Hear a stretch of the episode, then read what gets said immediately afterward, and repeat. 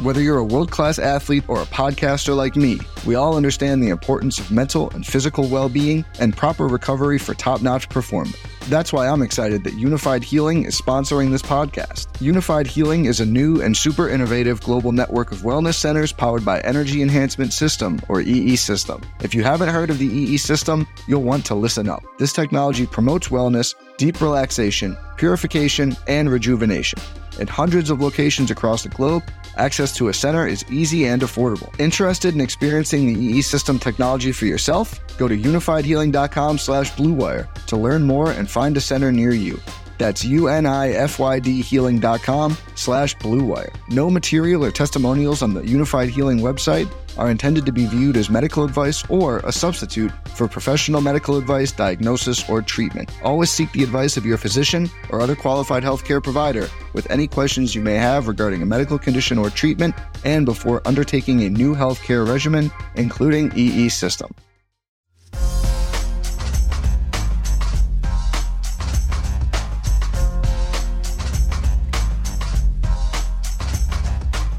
All right, we are back here for the Death Lineup, episode number three, right after the Warriors beat the Nuggets to take a 3 to 0 lead in the first round of the NBA playoffs.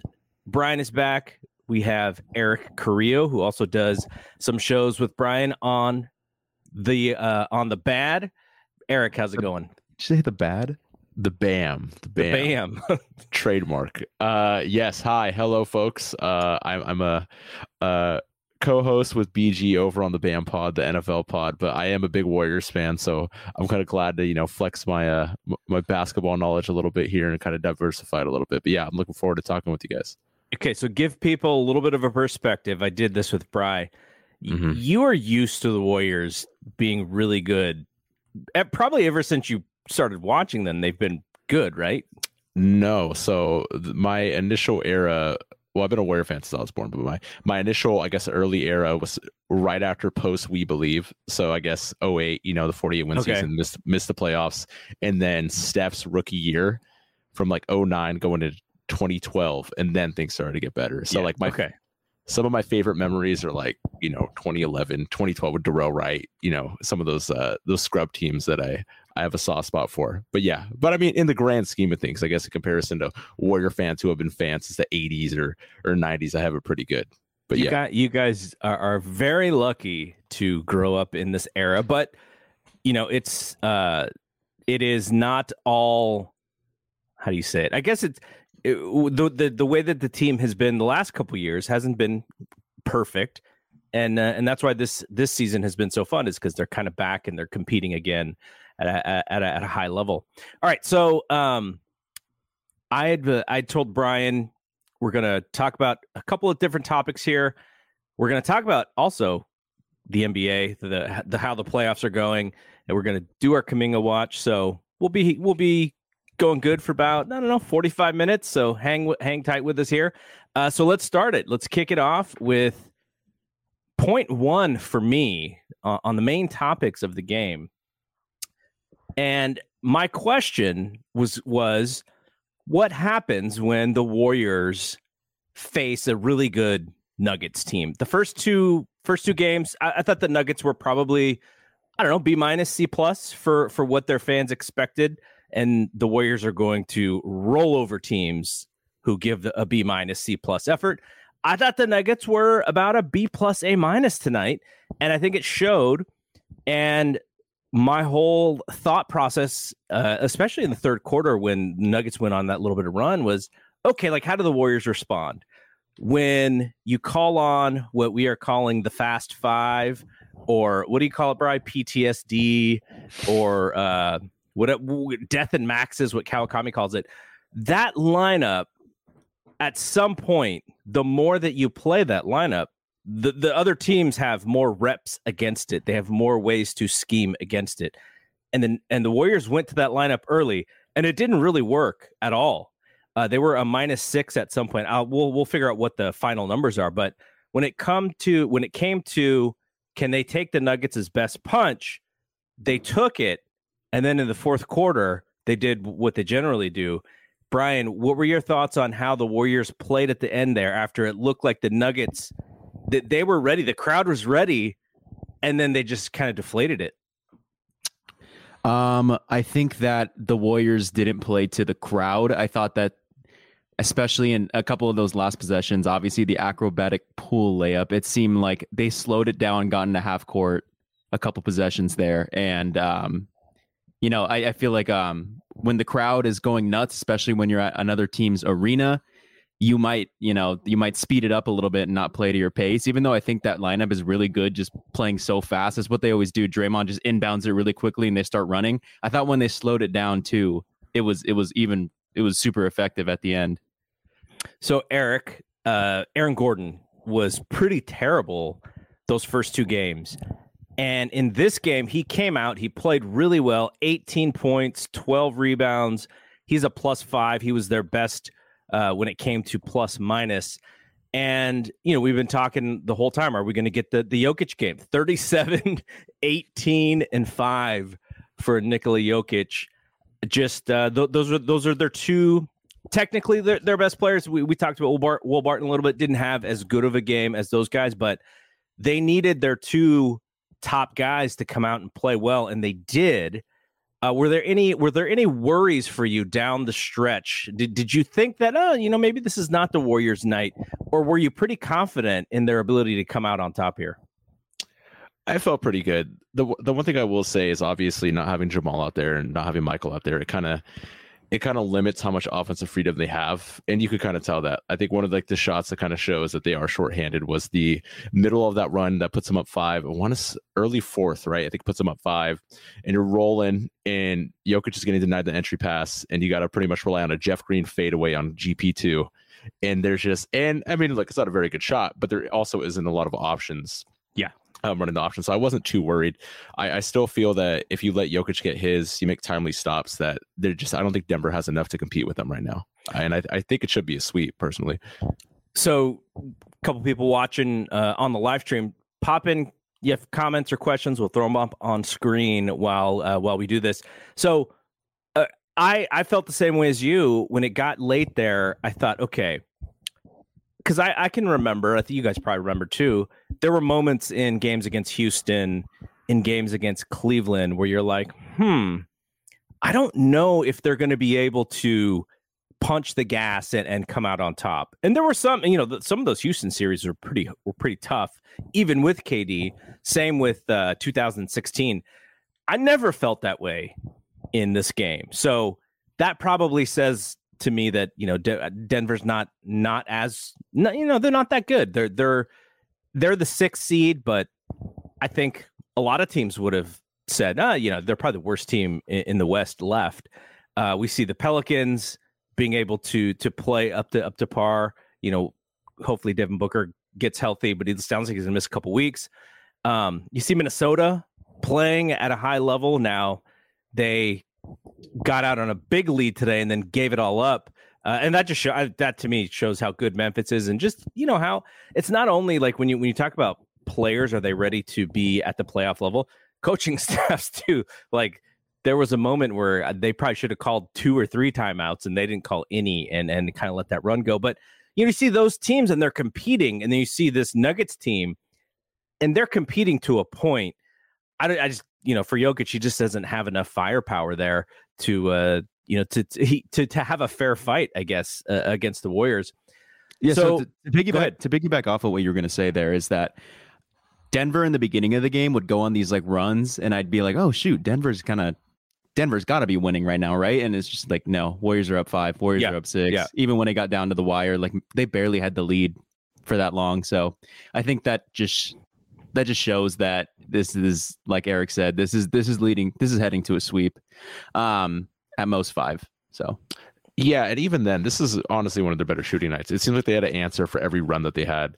There was never a moment, even the biggest one they had was to put them up five, but it never felt like there was a moment where it was getting out of hand. There was an answer for mainly everything. I mean, the emergence of Poole you can't speak highly enough about him. The emergence of Poole has completely changed the landscape of this offense um, to the point where we can have Steph come off the bench. Although I do think, do you guys think that the whole Steph off the bench experiment goes into Game Four, uh, considering how the third uh, third quarter started? I I think I think it keeps going until he's off of a minutes restriction. Mm. I, I thought it was going to be done by game two. It's not done. So I think the second round it'll be done for for sure, hundred percent, because they just can't afford it. But they're gonna have to be creative w- with how they they put that together. I think it's going to be matchup based. I think th- that lineup, that starting lineup, could differ between Memphis or Minnesota, and then even on to the next round if they make it. You know, Phoenix, we'll, we'll see. You know, the I think I think Phoenix will still win win their first round, but you know, no Booker's tough. Uh, but I, I I do think it, it's such a embarrassment of riches in a sense because the ability to have Steph come in and it's like the Warriors are Warriors played pretty well in that first quarter. There was it was a lot of back and forth. The Nuggets played excellently on offense too, and it was like oh you know punch punch punch punch three three three three. The Nuggets shot forty three percent from three. The Warriors shot forty five percent. Um, but once Steph came in, you're like oh yeah, I forgot. We we have the best player on our team who hasn't yet come into this game, and I I mean it, it just it, it's like an extra it's an extra gear that that teams don't have now. Probably means that you know when when they when they do go to the next round, they're not going to have that, and they'll have to figure out how to get that punch. Now Jordan Poole can do that too, right? Like Jordan Poole can act like Jordan Poole and Steph could trade spots, and I think you get the same effect. Now, can Jordan Poole do that and still have the same confidence? We saw he did not like coming off the bench as much earlier in the in the season. Steph going like, "Hey, dude, like n- no harm, no foul here. This is cool for me." I feel like you could just flip flop those guys and get the same effect uh, that we're getting from Steph coming in, you know, as the first super sub. Yeah, it just. Do you think that? Do you think it works as well with JP coming off the bench? That's the only thing I'm curious about because yeah, He's got to buy spoke- in, right? Yeah, because there has there was that moment in the regular season right when Clay came back where he went on the bench and you could kind of tell there was a bit of an adjustment period. Um, and he started to pick it up towards the end. But the way Steph has come off the bench and be able to perform this efficiently, I'm just kind of curious if uh, if JP can do it at the same rate. That's why because I don't think you want to run with the small ball lineup starting. You know, with the exception of a maybe if it's a big time series like we saw in the finals, um, Curtis switched to small ball before, but I still think it's a little bit early, especially with Jokic out there. And then next round you're going to have yeah, I'm getting a little ahead of myself, but let's just say either or. You're getting Jaren Jackson, you're getting Steven Adams, or you're going to get KAT. So you're still going to have a pretty, pretty athletic scoring big man who could probably put 15 on you minimum. And, uh, you know, he's he's got to buy in for one. But I think the one thing that changes a little bit, and it's probably a small thing, but defensively with Steph, you're a little bit more secure there. You start a little bit more sharply on defense. Poole, I, I thought Poole had a couple of excellent uh, moments defensively today where I was like, oh wow, he played that really well. He stopped a break that could have you you know punctuated a run for them. Uh, but if you start Steph, there is a little bit of a more of like a defensive identity. Like the team, the team defense Im- improves. I don't know how much of a singular defender uh, Steph is better than than Poole, but the team defense is definitely better. So that that is something now. Um, but you know, this is what what Draymond said, right? It's it's up to Kerr. That that's why he he makes the big bucks. All right, let, let's uh, let's talk a little bit more about that lineup. The Fast Five wasn't so fast today. They, uh, Uh, the, I, I don't think they played poorly. I think the Nuggets played pretty well. They sort of figured things out. But that's what's going to happen when you play this lineup a little bit more. Like I said, you're going to see more reps. You're going to see more film on them. You're going to see, you know, th- th- they had to they they played that one two two zone, which just got dunked on a couple times. And so now what's interesting is it's now it's up to Kerr to figure out. We saw a little bit of Iguodala in that Wiggins spot. I thought that was interesting. They sagged off Iguodala so hard he had like wide open by Like 10 20, feet it was like 20 feet. It was pretty Yeah. bad. three pointers and he didn't take them. So that's probably playing into their Denver's hands a little bit by Iguodala not taking those because Wiggins would have taken those, right? So it's going to be interesting to see what they do. But Brian, what did you think of this? Uh, Reggie Miller kept calling it the death line. I thought he was shouting us out there. But what what did you think about how they played today? I just think that it's um I think I think uh, Denver made made some good adjustments whether it was I thought they were a lot more physical in this game than they've been in the past couple games. I thought a couple more players just played better, Aaron Gordon being one of them. Um even though he looked a little rough in the beginning, but I I think that the uh, Kerr brought it in pretty early too. Was it not in the first quarter that he tried it again again this game? Like I thought it was they, in the. They first. were in there pretty early. Yeah, they were in Yeah, there pretty early. early. The I- yeah. See, I when I was watching it, I couldn't pick out a particular flaw that was like bad on their end. I just thought Denver was a lot better today. I think some of the size too. I think Denver slowed it down a little bit, and you saw that too. Uh, Cousins went for a lot more post ups. Jokic was able to get a bit more work in the post. I mean, this is a really good game from Jokic too. You know, it kind of it kind of hurts your whole identity when he's dropping. Uh, was it thirty seven on you? 37, 14 to twenty two. 37. Um, I mean, he's the MVP for a reason. Uh, but I do think the thing I like about the death lineup is that there's some interchangeable parts. Specifically, with you see Wiggins, I think will probably be the person that's going to be in and out more than anything. But I, I do like to see you know guys like GP2 get in there. I like some Iggy minutes in there as well. I think GP2 was really big. Um, those corner threes that he hit in the first half, he had some big defensive stops. I think you could swap it a little bit more. And towards the end in the fourth, they picked it up. I mean, you had the Dre strip, you had Wiggins. Uh, nothing like describes the Wiggins experience more than like those final like couple possessions where he bricks that wide open corner three, and you're like, "Fuck, man!" Like you got to knock one, and then next possession comes down, knocks a corner three. Next possession, offensive rebound off the Steph miss, hits at the pool, hits the layup, which almost iced it pretty much. Um, and also, Steph, like Steph did Steph did the sleep to, yeah, to the, Nuggets sleep, fans. sleep time celebration. I saw that. I'd like to see Wiggins get more shots too. He only put up six shots today as well. I think that there's more room for uh for Wiggins to get his licks too, but it could also kind of get hard to get what you want. Maybe he has to do the the Clay model of like if I'm getting the bombs, I'm shooting no matter what. Yeah, because with the Poole's emergence, there's uh less looks to go around. if you could transform or combine Wiggins and Iguodala together, if you could create Wigodala, like Yeah. that that that would be the perfect player for this for this death lineup because Wiggins is going to put it up if he's open, he's going to put it up. But Andre adds the ball handling, he adds the passing. Like he was looking for cutters who weren't even open when he threw the ball, but they were open when the ball got there. Like that's how uh, comfortable in the system that he is, and that's not something that you necessarily see Wiggins do. He's not going to make that play. They're not going to put the ball in his hands to make that play. But again, the thing that I'm most interested in is okay, what does Kerr, what does the coaching staff take from this game to say we we were abusing these guys with this lineup in the first two games. They learned some stuff. They figured out some stuff. And now what do we have to do to kind of put it back on our side as far as when we put that lineup in? So that that's going to be an interesting little chess game there. All right. So my last thing here. This was a battle. Now you look at the boxes, and again, we let, us read Jokic's box one more time, just because it was devastating.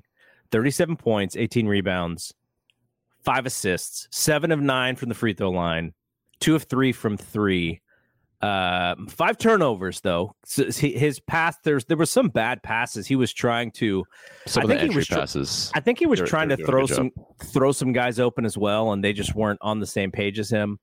Uh, he probably had a few more than than than three fouls, but this was a game where the fouls uh, were actually, if you look at it, the fouls were, were almost even, twenty five and twenty six. But late in the game, uh, they were getting a couple more calls than the Warriors were because of the physicality. But overall, great game on Jokic's part. And if you read Draymond's box score, six points, 10 assists, five rebounds, five fouls, four turnovers, you would think, oh, you know, Jokic just absolutely outplayed him. And, you know, he, pro- he if you look at it that way, he probably did. But late in the game, when they needed to stop, Draymond with five fouls picks his pocket in in the most important uh the most important part of the game for the Nuggets, and then they go and they, and, and they finish him off. But Bry, you know, we've seen this matchup three games in a row now. Uh Jokic is the MVP. In game two, he wanted out of there. He did not. He he was not having uh, the time of his life there. But uh, what what what did you think of Draymond having to you know, the take on what was essentially the best Jokic that we've seen so far. I I mean I think Draymond still did a good job. I, I, really do feel like the game plan here is like okay, Jokic can get his, but let's let's let's contain the supporting pieces there. Um, but with Jokic specifically, I know we talked about it a little bit in the chat. Was that Jokic kind of had him on some of those three three point pump fakes that yeah. like even me in my seat, I, like in the first two games, I was like Draymond's like actually bothering his three point shot is because I've seen Jokic play throughout the season, and it's like no one expects that three just to come, and it's like behind his head, so it's like yeah. hard to really like bother. But I thought Draymond was doing a good job bothering it. Obviously, Jokic is probably a little off in the shot, but when I was sitting here watching, I was like, oh my god, he's about to shoot! Like I jumped with Draymond. And so I, I was off there too because Draymond jumped a couple and then Jokic would get by him. But uh, I definitely a better game by Jokic. I know we've mentioned his box score in the past couple podcasts. You always look; it's always a minus. Today, I think it was a plus three, and he, he plays for the majority of the game. So I, yeah. Would say it's a thirty-eight minutes. Pretty impressive night from him. So he plays thirty-eight. Aaron Gordon plays thirty-four. Uh, on the Warriors side, uh, Klay played thirty-seven. The guy with the eight, the ACL injury and the Achilles tendon injury plays the most minutes for the Warriors. Draymond was second with 35. Steph 30 minutes and 45 Ooh. seconds. So they they they pushed him up for sure. Um question. You know, yeah. Do you so uh, Reggie mentioning it on broadcast a little where he was saying that like if this goes overtime, like technically Steph's over his minutes restriction. Do you think he wouldn't have played in that overtime? Oh, I think he plays. I think okay. he plays too. I don't see yeah. that happening. Yeah. You want to give up game three. So, you know, I don't want to go fits on everybody. Like it's a it's a bad thing to go fits on everybody. But you were jumping with Jokic. Jokic is seven feet tall and Draymond is like six, five and a half. I know Draymond's got long arms.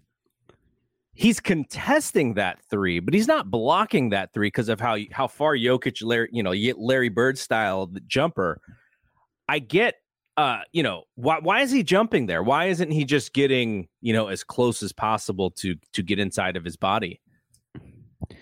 Oh goodness! I think uh, the one thing I will say is that there was a bit of a contrast in comparison to game one and game two. You know, there's the crowd aspect of it constantly throughout this game. It was a one or two possession game where a three could be a big swing, a big momentum shift along with the crowd. Um, so I get it. When, when you're a bit of a tighter game, it's it's harder not to bite on that. And this yeah. is also Jokic's best shooting game as well. You know, there is a bit more of a threat there. Did he knock a three today though? I don't know if I think he might have knocked one or two. I Jokic two three. Are you yeah. talking about Draymond or Jokic? Jokic. Uh, Jokic. I know yeah. Draymond knocked one early, but yeah, there. I feel like there was a bit more of a, a temptation there. He was on one today. I mean, if you look at the box score, this is by far this. Obviously, I don't want to speak ahead of myself. You know, crazy things have happened, but this felt like Denver's best punch. I mean, you shoot 50% from the field, you out rebound by 14. Um, you shoot 43% or 42% from three, um, fairly respect, especially in comparison to what you did. Gordon gives you 18. This felt like their game that they had to steal, similar to, you know, like 2016 and when Portland went and won game three after the the 2-0 without Steph. You know, this was the the big game you need to go to kind of shift that momentum and uh, they had an answer for it. So I, I, get it. This is the one game you don't want to give up because 3-0, it's it's a completely different you know, there's not as much pressure. You lose three, you lose 3 0, you're going right back to chase versus, you know, 2 1. Um, but yeah, I, I, think he still played well. Even Draymond's, Draymond's, I guess his his game has never been, yeah, he can lock down, and you saw that in that last possession. But it, also his value comes from setting traps on guys, setting the defensive motion, picking up on picks, picking up on um, setting the double at the right time. Like it's the smaller things that help as well. And when you do need that stop, he will get that stop, and we saw it today. That rip was clean you know, especially with it five fouls clean. as well. Yeah, that with five fouls, that's a that's a gutsy rip to go for in a tight game like that. But you know, Dre's been in those moments. This core's this core uh, kind of showed it today, though. A lot of those Clay threes are those are vintage Clay big game threes where you're like, no, no, no, no, yes, yes, yes, yes, yes. Like the it reminded me a lot of like the Thunder game, game six, um, especially some of those deep pulls that he had early coming off screens. Uh, but yeah, I feel good, man. I feel good. He w- he was definitely in Chuck mode, and you know yeah. one thing that he's added to his game that I feel like I know that he did it some, but I feel like since he saw the uh, two years ago Steph season, no, last year Steph season, where Steph would do the slide step, the pump fake, and the slide step. I see Clay doing that a lot more this year, and it gets him that little bit more open. And when he does that, some it's it's a little bit slower because Clay's footwork is, is is a little bit slower, but I think that's also helping him get open because guys are still flying at him. He's still one of the best shooters in the NBA. Passes Ray Allen uh, for playoff threes, only behind Steph and LeBron now as far as all time. So yeah, re- really strong game from Clay. I think um, you know the defense is going to be the defense for what it is right now. He's not going to be that lockdown guy. They're not asking him to do that. He's actually guarding bigger guys and that that's just kind of what you have to deal with. But offensively, you know, today he looked like regular Clay as we've always known him going back a few years. It felt like a vintage Clay game in the way of like KD would get like 30, Steph would get his 30 or whatever. And then you kind of be like, what, what was Clay doing? And he checks the box score and it's like 24 points, over 50% shooting. And it just kind of quietly happened throughout the game. He, he's, he fits that niche extremely well. I think like better than anyone else in the NBA. All right, so we talked about this in the first two games as well. The unanswerable question is, is around injuries. Warriors are an older team. Andre misses game two. He's got the neck problem. He goes and gets what? Uh, acupuncture? Is that what they said that he got? Was acupuncture? Yeah. And then the, the sideline reporter was like, "Oh, it's the th- third, third through fifth best thing I've ever done in my life, or something like that." It's like, third through. I thought fifth. they were doing like a mid-game advertisement. and then Reggie's like, I want to know what one, two, and three is. If it's fifth, if it's your fifth favorite thing of all time. Um, and and so Andre, you know, he is he's a little bit older. He's 38. I, I saw that surprised me when I when I realized he was 38. I was like, wow. Uh, I, I guess I for whatever reason I just I always assume that he's like in his like early 30s or whatever. But uh, 38 uh, in this game, you had Jordan Poole go down. Uh, he banged his arm on on the floor. Part of the game of him being, you know, somebody who goes to the hole really hard. Uh, Draymond turns an ankle late there in the fourth. Uh, I guess it was mid fourth, and I was kind of like, uh oh, because you know, with him, the lower half, the calf, which which kind of kicked off the, these injuries for him, I, I got a little worried there. But ahead 3-0 I think they're going to go for the kill because you go for the kill. You hope Minnesota can get one more at least. And then you got a nice little three or four day break there. And you can try and rest up. You can try to rest these guys. I don't imagine the the Poole arm thing is going to go away very quickly. Uh, Andre could have you know reoccurrence of of neck spasms or just back spell whatever whatever that's related to. Uh, and you know a, an ankle tweak everyone's had an ankle tweak who's ever played basketball. It's not like that just disappears when you wake up the next morning. So i think they go for the kill. They want to end game four. They don't want to play any more games so that they can take that rest. So whatever that means if that means steph getting a couple more minutes uh, if that means them going more to this fast five lineup because they think it's going to work, I, I, think they are going to go for that kill shot so that they can get out of there uh, as soon as they can. Um, all right, so uh, little comment from uh, from Robert. Denver threw their best counter, and it still wasn't enough. Warriors are going to sweep. From uh, your mouth to God's ears, there, Robert. We want to see that happen. Um, okay, so uh, that's kind of it from the analysis piece. Was there anything else that you guys saw that you wanted to mention that I didn't bring up? I have a question. One question. Why is Belly getting minutes over Kuminga? I do not get it. I, I, do not get it at all. Like I it's just, what just, he brings. I'm convinced. It's just like I think it's his ability to be able to stretch the floor, and then Kerr is just in love with him knowing how to pass the basketball. Does does he stretch the four though? I get you know the early the early season success that Belly had. You know, with the he was shooting really well, and then obviously things tailored off in the end. And I don't want to, and I don't think it's it's a valid thing to say. Oh, for the defensive purposes, maybe Bjelica has an inch on him. He's more of a prototypical four. When you consider how easily Demarcus is getting what he wants in the paint when he was up against him, how easily uh, Jokic is getting in the paint against him. I think at least with Kuminga you have explosiveness on the offensive rebounding side of things. He's willing to shoot the three, which I think you could kind of say is a fault for Belly because he he often looks hesitant to pull, especially you know it's been a, kind of a trend ever since maybe the last three fourths of the season. I, I don't get it. I know he's a rookie, um, but it's not like Belly was a part of that playoff core who was who's been through those battles and has had those big moments. Uh, he had a decent game too, but clearly you could kind of tell this game that things weren't going very well, uh, and he was he was struggling on both sides. I'm not sure what you guys think though. I think it's a couple of things. One, he's got two inches and about 10 to 15 pounds on Kuminga. So it is, you know, putting him in a position where if he doesn't succeed, he's a vet. He's going to be fine. He's not going to put his head down. If Kuminga in that moment doesn't succeed, it could affect a, a, few different things, right? So it's the whole veteran rookie thing. But I agree with you. I think Kuminga. I think I thought they should have found a way to play him a little bit, like in like a two or three minute spurt when it looked like the Warriors were a little bit tired there. Kerr stayed with the plan. We got to see some Otto Otto Porter miss threes out of it, but Porter's there and has the highest plus minus on the team uh, because of the rebounding and because he's a smart player.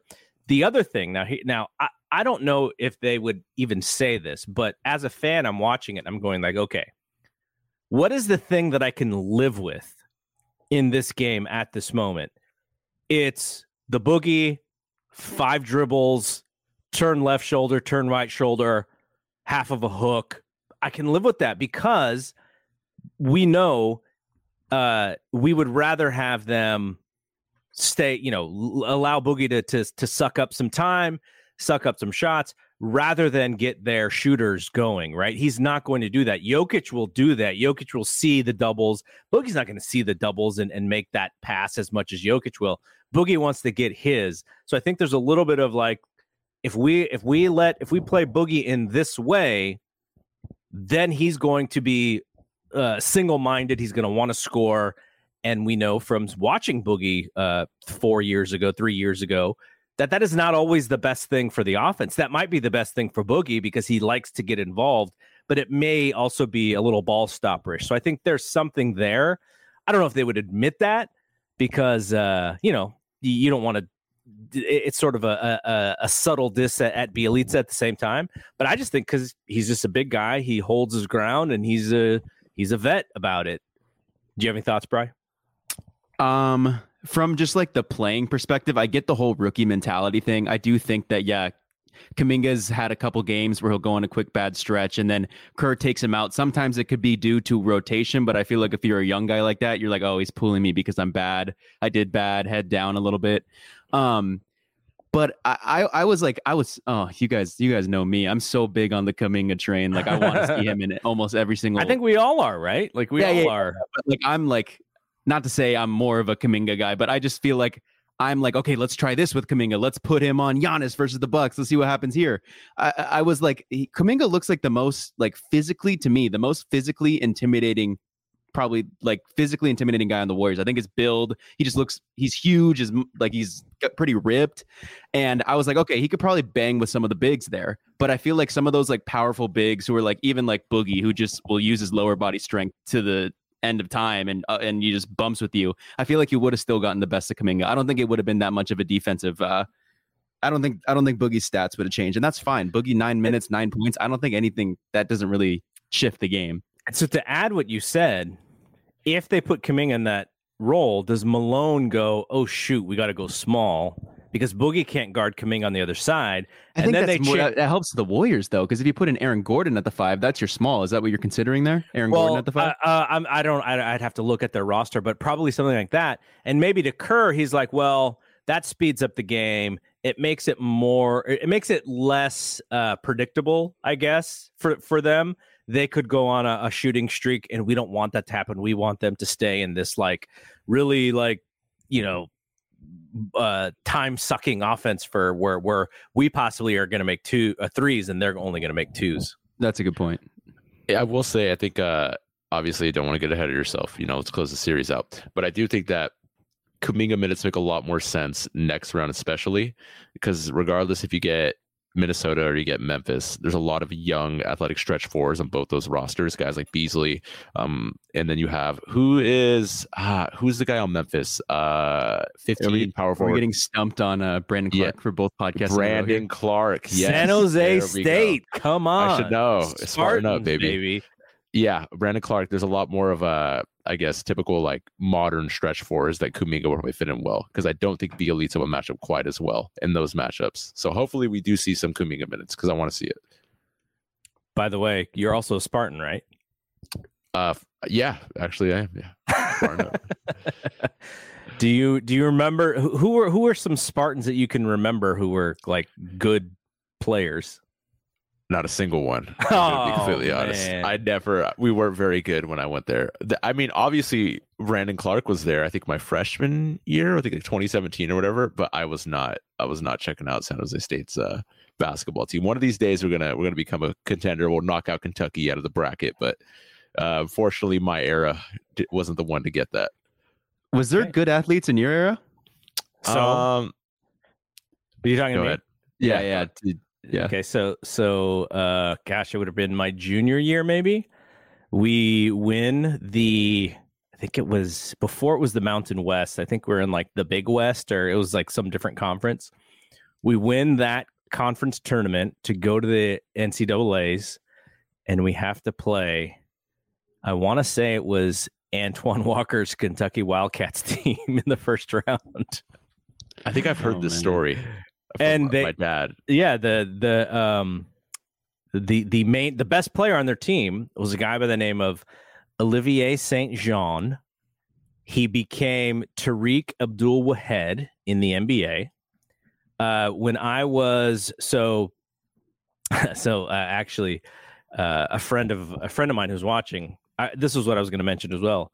Uh, Mark Mark Nabita mentioned Ricky Berry, and I was and I was going to mention that name too because Ricky Berry, uh, I think he was drafted by the Sacramento Kings in like the late mid to late '80s. He was like a top ten pick or something. But him and Olivier St. John, Tariq Abdul Wahad, also drafted by Sacramento Kings. Uh, they would be like the two best players of the last 40 years to to play at San Jose State because they Man. both got drafted in the NBA. I Wow, was at oh, U yeah. A. I was at U of A for four years, and my five sweeps your five. I only got two. your your five say, is my two. DeAndre Ayton, Ayton, like Josh Green, Zeke Nnaji, Nico Mannion, Ben Mathurin, Christian Koloko, uh, Alonzo Trier, who needs to find his way back in the league. Ricky Berry's Um, better than Nico Mannion. 18th Yeah, oh, overall yeah. pick, 1988. Yeah, Yeah. to the Kings. He, I think he was very long uh, though. huh? He he was also on that Olympic team in '88 as well. Uh, the the Olympic team that became the infamous Olympic team because they lost to Soviet Union, and then the Dream Team comes in the next Mhm. year in '92.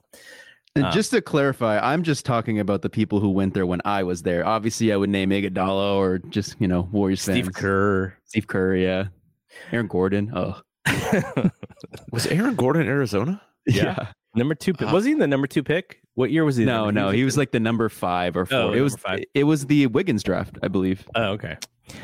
All right. So uh, last uh, last couple things here before we talk about what's going on in some of these other playoff games. Uh, we had another pool party tonight. he Yeah.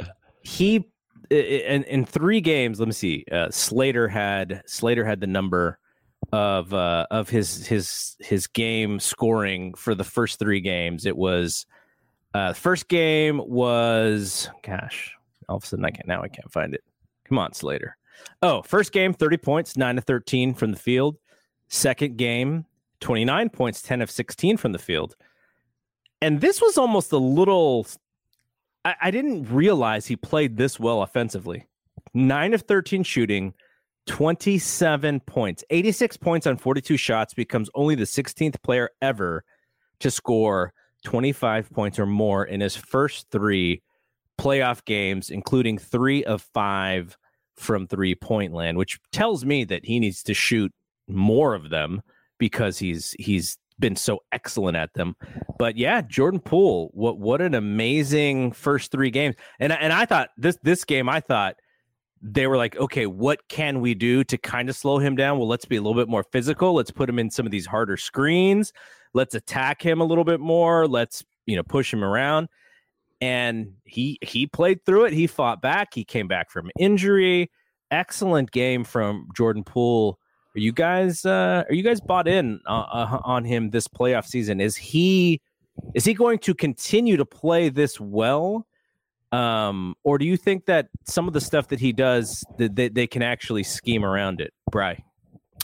Um, I think I think the Suns would be the would be the matchup that I think, and maybe Memphis a little bit. Ah, maybe not. It's, I, I, don't, think know. I've as much. yeah, more Suns because yeah, definitely more Phoenix. But I've been bought in on Jordan Poole for so long, and that's probably to a detriment a little in the beginning when I'm when this kid's like the worst rookie of all time.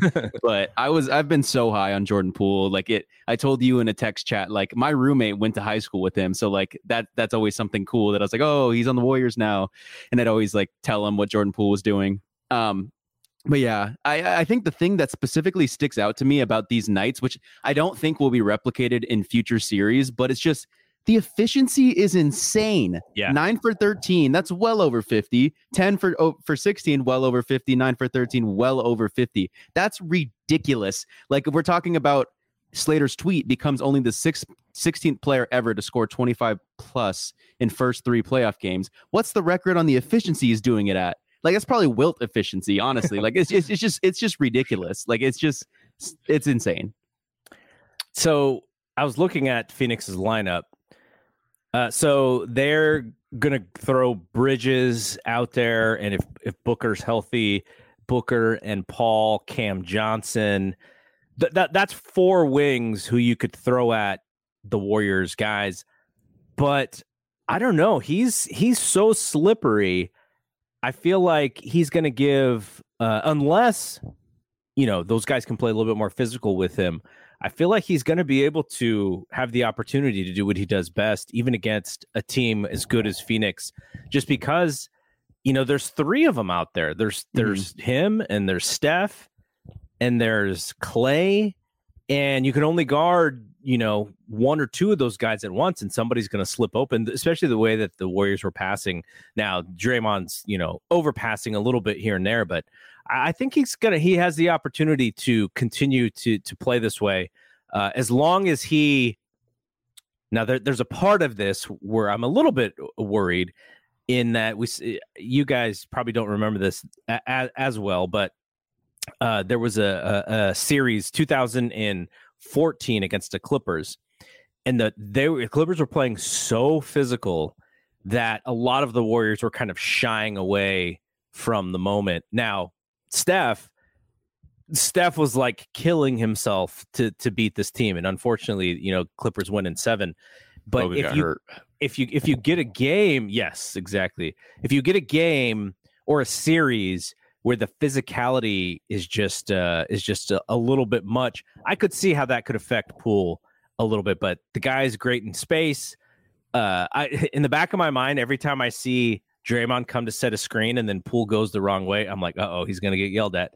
But Draymond seems to be, you know, to think, okay, like I'm gonna let this guy do his thing because he's making the right decisions here. So uh, I, I, I'm with you guys uh, as far as, as him. I, I want to see. I kind of just want to see what happens when they kind of lock him a little bit and they they do hook like you saw the Jeff Green hooking him on that screen. He gets called for the foul, but you know there's stuff like that that's going to happen over some of the uh, over the next series. Is and I want to see how he plays through that stuff. Before before we go, I just want to say that Steph was fouled by CP3. It was at Game Five. He got shoved on. He got murdered on that top of the key three. I think that was at Oracle, wasn't it? I think I don't remember. five. I, I've I, I've got to. I was able to ask Andre a question about that series. I made it about the the Donald Sterling thing, so I didn't I didn't get to talk to him about basketball. But I should have asked him how close were they really to winning that series? Because man, that, that series just seemed so back and forth, back and forth. What what a, what a great series that was, even though they lost. All right, Brian, I think this one's going to be pretty easy here. it is Do we got The music this time? the Kuminga Watch. Yes. uh, so today's Kuminga watch, I'm not even gonna have to pull up a box score because it was a good little DMP. He Oh, man. the Warriors weren't winning enough for him to go in for the for the the trash minutes, and he wasn't used when I thought they could use him. And I'm gonna say that every game. I feel like he could he could be of use. So this Kuminga watch, I just allow me to speak for five minutes straight without anyone interrupting me when he finally gets a minute there. Steve Kerr's ruining our bit, is what it is. That's exactly what it is. I mean, we we had it. We had an idea. We had a bit about Kuminga. He's gonna gonna be that little spark plug, and Steve Kerr's like, "No, you you, you guys, it's not gonna happen." Uh, but the next two series, is I agree with both of you. He's gonna he's gonna play. how he plays and the spots that he plays in, uh, I think I think that's that's going to be sort of a wait and see because Kerr historically has been like, okay, here's your chance. Oh my gosh, we're a minus six when you're on the court. Uh, see you in four games, right? Like kind of how. And this also helps, like him getting playoff minutes in high intensity games. If they want to do this whole little Spurs thing where they bridge the the present to the future, like these are these are like important things for him to be placed into. Now I get we're trying to win the whole thing, but I still think that he I don't think he would uh I don't think he would screw it as much as maybe Steve and is thinking he might. Well, early before this playoff started, people were saying, "Is Kuminga going to be the Kawhi Leonard of the Dude, finals?" we, we said it on our podcast too. Like I think right when that I think it was maybe around Christmas time or a little earlier when this kids started doing the Kuminga things we saw all year with these poster dunks. I think Alex was actually the one to say it on our podcast. He was like, "This kind of reminds me of like, and I know it didn't. It's not going to end up happening, but this kind of reminds me of of that that Kawhi series. I believe it was like 2014 when Kawhi won the Finals MVP. Obviously, Yeah, Kuminga's not Finals winning the Finals MVP, but like that kind of impact where it's like, oh, we have this rookie that we could just that that and and Kuminga has that like two way factor to him too. But actually, Kevin O'Connor tweeted out that he thought Jordan Poole was that. Yeah. today. that that that's kind of what I was getting to was yeah, now people are saying it's Jordan Poole instead of Kuminga, which is and they're right. it's kind of cool. I mean, it's cool to think about, right? If Yeah. Jordan Poole can affect a series the the way that young Kawhi did.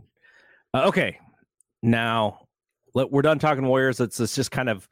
Uh, th- there was some stuff happening in the NBA today, and we'll look ahead to tomorrow's games. But uh, we have an around the NBA segment. Let's see. Can we get some more sexy the music here? It's not sexy enough. Uh, you, you don't like that? You don't. This guy was just bombing today. He's like bringing br- bringing the Grizzlies back. He he was the best player on the I think floor if today. anything, it's got to be Jalen Brunson. Uh, ben said it in the last pod. Yeah. He's like, "Ah, "How is how is Jalen Brunson uh, Yeah. doing this to these teams?" I, I will push back a little because I I wanted to push back on that podcast, but I just forgot to chime in. Jalen Brunson is nice.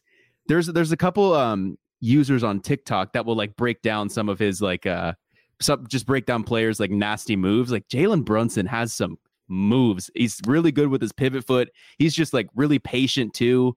Jalen Brunson's night. I think he had another 31 tonight. Like he, he's he's a good player and he's going to get paid this off. pa- Yeah, Might be paid this playing offseason. himself out of uh out of uh Dallas though. He might be making Oh, yeah. he might be making Probably. too much when he goes into free agency. So Dallas as a team, uh, Br- Brunson was really the only buddy, the only guy who who wasn't making any threes. Kleber goes four of five. Josh Green three of five. Davis Bertans four of seven. Jeez. That's Uh, like as the only thing he has to do. As Davis it, it's, it's the only shots he took. He he he Yeah. went to the free throw line three times, but the only shots he took were three pointers. They go eighteen of forty two from three point line, and you know Jason Jason Kidd, who my favorite college basketball player of all time, Jason Kidd. He said the other day, he's like, uh, we, we we're making three pointers, they're making two pointers. It's just mathematics. Who says mathematics over math? Jason Kidd says mathematics. I'll, I'll uh, as we're talking, uh, I'll see if I can find the photo of, me and me and Jake Kidd. Um, I met him once. Uh, he came to my office. My buddy Prakash it brought him in. Uh, they they both are Cal guys, and uh, he came over and I I made sure you know had to shake his hand. I had to say what's up because I go I go back when he was in high school. I was I was following his career, and so we have this little hoop uh, on in in the office. It's like one of those little play toy hoops. And I was like, hey, you know, I just want to get a picture with you. And he's like, all right. He's like, how about you get the ball and you just come and you're just like pretend like you're dunking on me. I was like, no, I don't take a picture. Like I just want to like take a homie picture with you. So cool, cool guy. He's very, very, very chill guy. But uh, yeah, Jason, mathematics kid here. Uh, but you, you know, Dallas, and then they're supposed to get Luka back next week or next game, I think, next right? game. Yeah, Yeah, think it's next game. Um, I, I it, it it's crazy to see the way that they are able to just spread these guys out. You know, Utah is the ultimate, ultimate, ultimate, ultimate regular season team. Nobody wants to see them in the playoffs because of disappointment. This is just a perfect opportunity for Dallas. Now, Luka comes back, the offense changes a little bit. It's completely run through him. The usage of, of one Luka goes way up. He's got to he's got to be able to to to get Brunson his his stuff too because Brunson is hot. So that'll be an interesting thing to see. But uh, yeah, Dallas takes takes control and uh, they are ahead two to one. Uh, Real in quick, the series.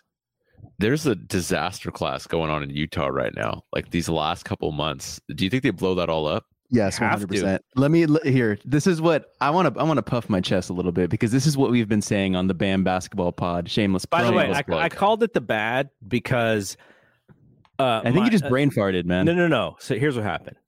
so I had the YouTube stream open and I started this show, and the YouTube stream is about 10 seconds behind us doing this. And so it just started playing randomly in the background. I was like, oh my God, where's that noise? And then I went to click and I clicked the Oh. YouTube video off. But then I looked at you and I said, the bad, because that's what you are. So I, yeah, I, that's how I screwed up. Uh, ben Cruz comes on the podcast and gets the ultimate intro, and Eric's first time on the pod, he gets the bad, The bad. instead of the Look, Bam. man, No, the bad co-host. look ben works for the ringer okay if eric gets a job at the athletic doing podcasts and running their whole podcast department the next time he comes on this show it's like the red carpet like we're just like i'm gonna figure out how to put a red carpet on the screen and we're gonna play In like, due time, man. In due time, In- it's yeah, gonna be I- Eric can make that works for the Bam instead, and then that's how we'll Yeah. Who That's how needs the go going ringer? But anyways, okay, back to this Utah Dallas series. Yes. The reason I'm pump- puffing my chest a little bit is because I think we've been calling this on the basketball podcast for a while now. Utah has a serious problem, and why they are a regular season team is because if you look at their perimeter defense, who is their best perimeter defender? He either plays three or the four, and it's Royce O'Neale. Royce O'Neale is six four, and he's not even that good of a de- perimeter defender, in my opinion. Royce Donovan 5'9", Mitchell man. has the athletic capabilities to be a good defender. He has a super long wingspan, but he's just really not good on defense. If Donovan Mitchell truly bought in and just went into the offseason and like tried to just up his defensive game, like I feel like he should want to be at where Anthony Edwards is already as a defender. Like this, you're you're going Mike Conley, Donovan Mitchell, really bad defenders.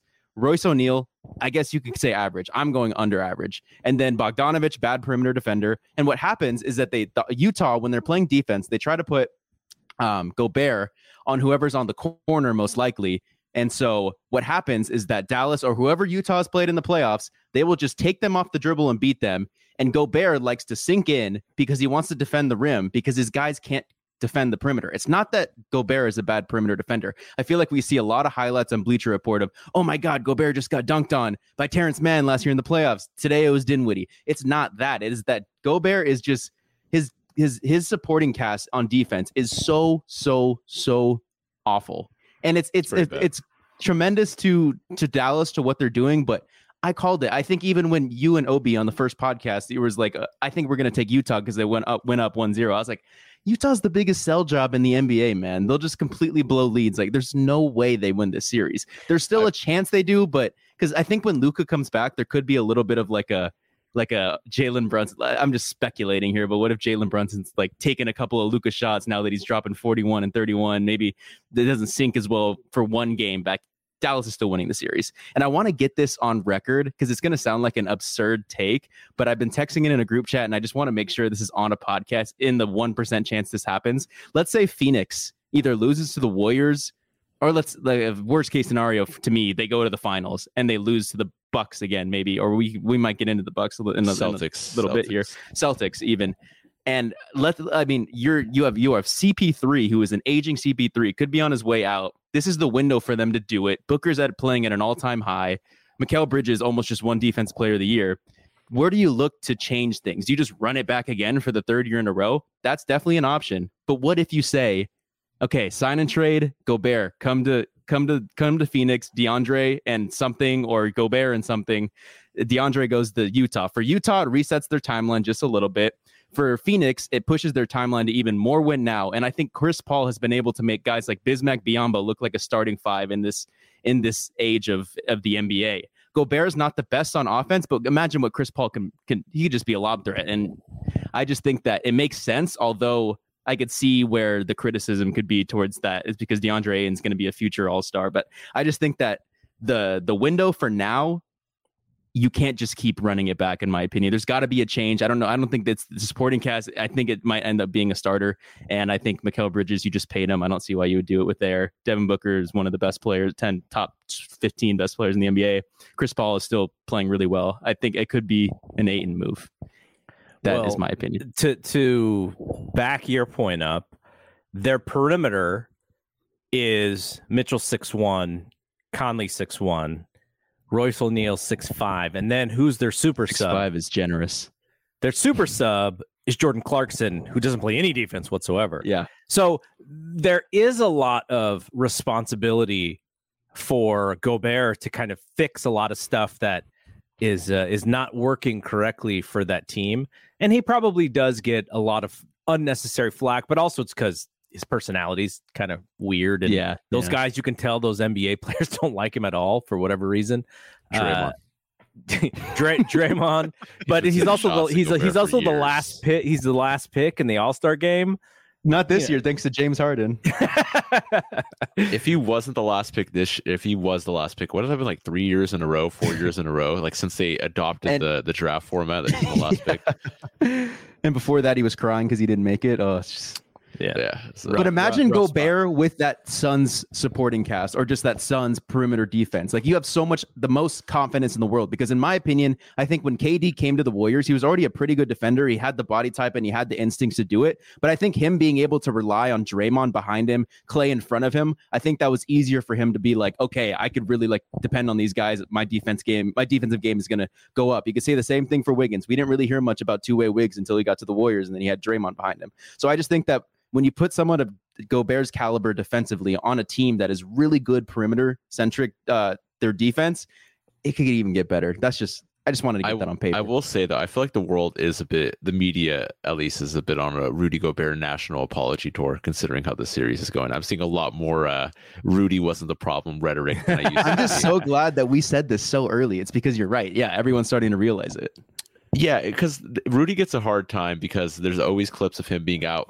Like you said, most of the clips that Rudy gets clowned on are him either getting dunked on or getting exposed out on the perimeter, ignoring the context behind it. The one thing I will say is if your center doesn't get dunked on, he doesn't try to go up and to protect the rim. A conventional center, any any t- prototypical rim rim protector in that, which is a dying breed in all honesty, but that type of center is going to get dunked on. Even the the best centers of the 90s got dunked on. Mutombo got dunked on. All these guys who are renowned for their rim protection got to get dunked on. And then even like the, you know, the Steph clip, what was that, 2017? Where he did, he did the 360 Yeah, yeah, I know what you're the Steph about. clip. Um, I mean, like it's easy to clown on him, defensive player of the year, but his his effect really does come at the rim. That's where his value is. He completely changes the um, the driving kick, the inside game. Whenever he's there, you know, people are, are hesitant to go in at him, even though I, I maybe we all, even especially Warrior fans, like to give him a give him grief every once in a while because it feels like he might have stole a, a defensive player of the year from Draymond. He is valuable, and yeah, I think uh, with a better with a better team, he could probably uh, get more of his due. But uh, regardless, I think Utah's getting blown up, so I, I have no Yeah, idea where he's going to end up. But I think next year will be interesting. We'll see. Oh yeah. Uh, the other thing about him is how do the, how how do the Warriors play him? Well, they just go small and they try to take him off the court, right? Like that's the Mhm. that's the switch that uh, a lot of teams are going to do to him, and it's not his fault because he is a shot blocking back, you know, back to the basket center. But if you are looking at it from the Utah perspective, who's more valuable? Is it Mitchell or is it Gobert? Because that that's going to be the choice that they have to make. Who's the guy that we back? And it's a very guard dominant league, Oh yeah. right? That's why I think Gobert's on the way out. So, all right, just uh, just quickly, Memphis, they uh, they they come back and uh, beat the Timberwolves. Can the Timberwolves come back from such a devastating loss here? You made fun of my Desmond Bane photo there, but he has 26, seven of 15 from three. They come all the way back. Oh, somebody's boy, KAT. Eight points, five rebounds in 32 minutes. He's in foul trouble again uh, and uh, and D'Angelo Russell nine of twenty one. Brian, are you wearing your D'Angelo Russell jersey? What's going on? That's a, uh, that's a rough, rough, choice. rough, rough moments for uh, for the Timberwolves. There, I don't know how they come back from that. Uh, you know, they're a young team, so the whole aspect of how does you know how, how does the team come back? I, who's the vet to go? Okay, guys, here's what we do in this scenario. It's Bev, and that's Bev and Greg Monroe. Okay, but but Bev, how does Bev know what what to do in this scenario? Bev's not a lead dog, right? He's not a guy who's like, uh, you know, you guys calm down. I'll I'll put you on my back. He's more of a uh like a, a hard nosed grinder type of player, and those guys. You know they, they can lead by example, but they're not going to necessarily lead by uh, you know being that vocal person in the room. I, I've seen Pat Bev, Pat Beverley uh, on interviews and stuff. You know, he's he's not going to be win the most inspirational speech uh, of the year or anything. so uh, t- to me, it's KAT, but KAT doesn't really have a leg to stand on because of how poorly he played tonight. So I don't I don't know where that's going to come from for them. I think he struggled ever since they swapped. They gave Adams less minutes and a lot more Jaren Jackson. It, you could definitely see the struggle there, comp- and especially Adams didn't even play tonight. Yeah, Did not play comparison one to game minute. one, because game one he looked like a monster. Um, I, I think it's a it's a young core. You know, it's a it's a, I guess a gut check moment. Especially you blew two 25 point leads, and in all honesty, there there's a lot of blame to go around. I don't know. Uh, the the logic behind not taking a timeout and a 21-0 run makes no sense to me. I am still puzzled just thinking about it now. There was a lot of bad shots, a lot of pull up threes trying to like kind of quell the run that didn't make sense. D'Lo had some bad shots, and had some bad shots, but yeah, I mean, like you said, sure, Pat Bev isn't the isn't the star player. He's not the one who's going to get you out of uh, these situations. It has to be Ant, it has to be D'Lo, it has to be KAT. But if this uh, if this core is really good enough, they can get there. I think the one thing they have shown though is they could score on this team. They can play with this team. It's just uh, some of the shot selection. There's a lot of lapses on defense as well, uh, giving up corner threes, falling asleep on guys when they're rotating, little things like that. Like I do think that this game can still go seven. Um, I don't think I don't want to say Minnesota's dead in the water yet. I think they've matched up well. Even game two, obviously they got blown out, but for the first half there, it was a really competitive game. Just things kind of got out of hand. no, I'm over it. Memphis is getting them in like five. You got them in five. You're giving up. I, I mean, the thing is, I I called Memphis winning in five or six, so I, I think it's going to stay like that. I think it, yeah, like you said with the Bev stuff. I mean, if you look at the starting lineup with Vanderbilt, like Bev has the most playoff experience there. Like the game literally just popped up again, so I'm getting to see who was matched up against who. And one of the big uh, points going into the series was, in fact, that KAT goes off against Steven Adams. They had Steven Adams in in the first game. It sounds like he wasn't in there for the second game, and then he, I don't see him here for the third game. And KAT just gets limited because Jaren Jackson Jr. is also one of the best defenders in the league, in my opinion. He So- only put up four shots too. That's just that's inexcusable. It's ridiculous. for a Yeah, KAT's player. about to make There's a third way. team. Yeah, KAT's going to make a third team All NBA and is completely like imploding in the in in the biggest stage. I'm for not the giving Mem- up. for the Minnesota Timberwolves. I'll Um, publicly declare I got Minnesota winning game four in Minnesota. I want to believe. All right, I They- wanna they put need that on- it. Put that on record. they definitely need it. And uh, if you look at the other side, Ja doesn't have a he has a really bad shooting game actually, but uh, does other stuff, gets a triple double, uh, and San Jose State's own Brandon Clarke, second leading scorer in the game behind Desmond Bane. He was yeah, he was 20 really points. good today. Offensive like he- rebounds. he played 29 minutes. Uh, if you're kind of keeping an eye on this kind of stuff, uh, Bane and Ja, they have to play 40 minutes to uh, to bring this team back. Jaren Jackson only played 21 minutes, but he also got in foul trouble. So they just they just kind of stayed uh, stayed long, and uh, Adams no minutes at all, and then on the other side uh, for Minnesota, um, just uh, yeah, they, they just gotta they they have to sort of and you look basketball's like you know a four quarter game, right? It's kind of silly to to think of it in that way, but you know when you win three out of the quarters and you're like, oh, we're we're home, you know, we're, we're home there, we're, we we got it. No, it's a four quarter game, man. You got to play throughout. And to bring it back into some some Warriors here, it's because this is one of the two teams we're going to be seeing in the next round. What I've noticed, and honestly, what we've all noticed the whole year, Memphis Grizzlies are really good in transition. I think they rank first in like probably points off of transition or points off of turnovers and just like their transition uh, fast break uh, offense is just really good. Um, and and the question was when they were going into the playoffs is that okay? Well, teams will be able to limit their turnovers. They could. It'll be more half court than it is fast break in the playoffs because it's just a different. It's a different entire game essentially. But what I did notice is that if Ja gets a full head of steam, he is so hard to stop. So I just wonder how quickly a Gary Payton might come in as the six man for the Warriors in this if they do end up playing against the, the Grizzlies because we saw that Gary Payton is the best Ja defender on the Warriors probably by far. So they actually played him pretty well. KAT had a couple stops in the fast break, uh, avoiding the foul going up with them. I, yeah, that's that's the frustrating thing about this game. And I'm not even a Timberwolves fan. It's just frustrating from the outside looking in. It's like I feel like Minnesota did a lot of good things this game, but just um, yeah, I mean it's hard. You're you're not guarding the perimeter very well, and you you give up those runs. And I still I just I keep reiterating it, but I just don't understand not calling a timeout in a 21-0 run, especially with a team that young. I just don't get he's it. He's gonna yeah he's gonna continue to hear that. Um, yeah, I know that we're, we're we're probably coming to a close here soon, but I Yep. think that the important series now, which which wasn't important, I still think the Bucks get it. But Khris Middleton's out for three to four weeks now. You might Yep. want to keep an eye on um, Bucks versus Bulls because DeMar DeRozan has had a really really good game, and and I think he has always been known for potentially not showing up in the playoffs. So I feel like that was a big game for him. Um, also, Booker, I think we already mentioned it here, down for two weeks. Do I think the Pelicans actually win this? No. Do I think if Zion comes back, they actually have a have a good shot? I think so. But um, Is Zion coming back? do you think Zion no, comes back? no, I don't though? think Yeah, Zion was gonna comes back. I've heard absolutely nothing regarding Zion. What's a couple other series? Mavs and Utah. okay, so so let, we'll talk about this real quick. Okay. Tomorrow, uh, we have Miami and the Hawks. Hawks trying to take one or take the first game uh, at home, and then we have you mentioned Bucks Bulls. That's actually an ABC game. We get a Friday night ABC game let's go. uh, at what is it? Uh, are they? I'm trying to Probably a five thirty are- game. Yeah, Or- I, I, I- can't. I- I'm not. The the schedule I'm looking at doesn't have times, and then uh, no, no, it does. So uh, Miami is at four Pacific.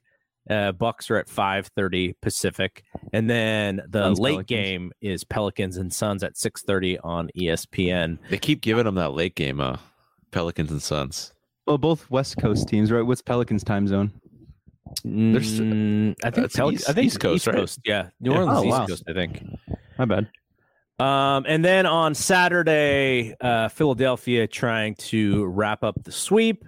Dallas again, Boston trying to uh, continue, but they the the series goes back to New Jersey, so there- there'll be a little bit there. I I want to see KD uh, kind of have that game where he kind of reminds everybody who he is, and then uh, and then yeah, the Warriors don't play again till Sunday, so. Um, all right. So for those folks who are watching us on YouTube, uh, you can find this podcast on BSPN, the Bay Area Sports Podcasting Network. Just go searching for BSPN wherever you listen to your podcast. And on the flip side, those of you who are listening to the podcast version and you want to find us on YouTube, find us on our live streams, just search BSPN as well on YouTube. We don't have the fancy link yet because I don't think we have enough followers to get the fancy link yet, in, enough subscribers. But uh, yeah, so you can find us in a couple different places. We we got Twitter, BSPN shows, uh, Instagram as well. Uh, we set up the uh, the Facebook page. We have a Facebook group for the death lineup, so we got everything covered. So you can just search us and, and find us. But Eric, thank you for joining. This was Pleasure, pleasure. awesome. Um, Brian, of course. Uh, I guess we're just going to keep doing these until one of us can't do them, right? Like I don't, I don't know. We, just, we I only was going to do the first one, then I thought I was going to be in Arizona, and we couldn't go, so we've just done live streams after all three games so far. So Sunday night, unless Brian's got some plans or something, I guess we'll I got back. nothing. I'll be here. And Eric, you are welcome to join us whenever you are free. So Only on the wins. Only on the wins. All right. So for Brian, for Eric, I am a double G. We will see you when we see you. Peace out.